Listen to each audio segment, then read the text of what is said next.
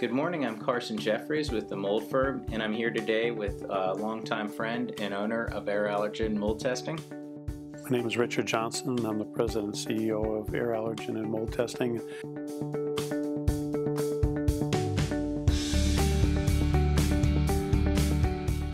We can certainly, uh, we absolutely try to identify that if we see that there are circumstances. And we often learn why we're there is because that there's a, a suspected uh, mold problem, whether it be a leak in the wall or whether there has been a leak in the wall.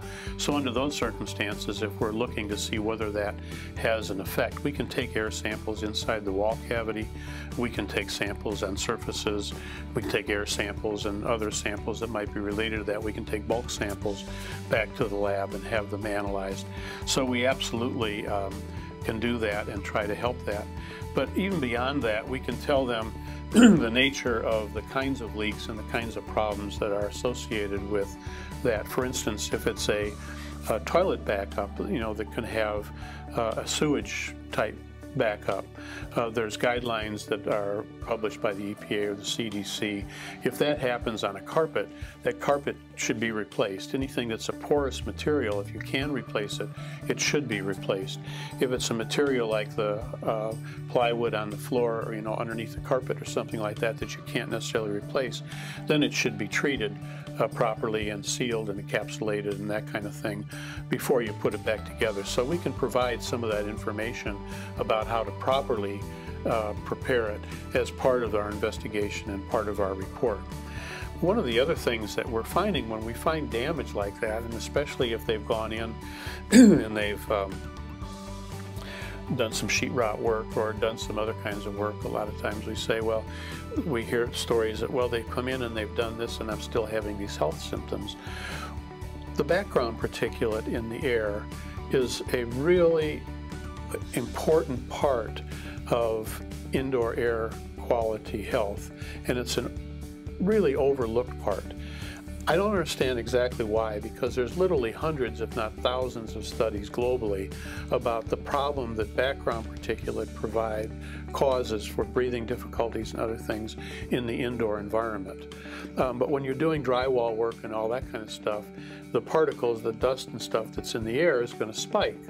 And those can cause serious health issues also, especially with breathing difficulties. um, and the way that you get that out of the air is with filtration. And what again, we goes back to what we've found in these HVAC systems, which is your primary source of filtration for the indoor environment.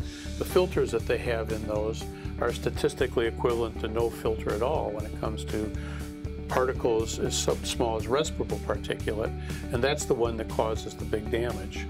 And so people can be exposed to this background particulate either from work that's being done or from deterioration in the indoor environment due to some of the damage that has been done that doesn't show up in most reports.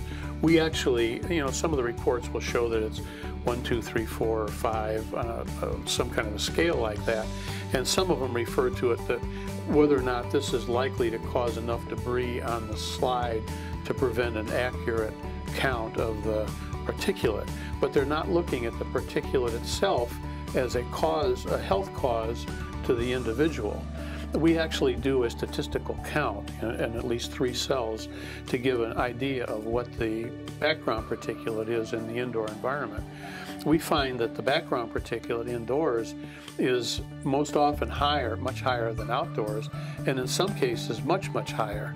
To give you an equivalency, we took um, air samples from 56 locations that were taken during the code yellow and code red we had because of the fires up north.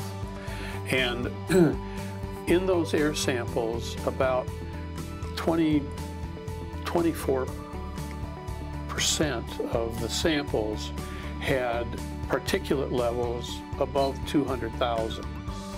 What we're finding in the homes, and we're biased towards those that have some problems, is about 25% of the indoor air particulate is higher than 200,000. So in many cases in these damaged homes we go into, the background particulate is high enough that if it were in the outdoor air, that they'd have a code yellow or code red declared, you know, and nothing is being done about it. And these filters that we have in there are incapable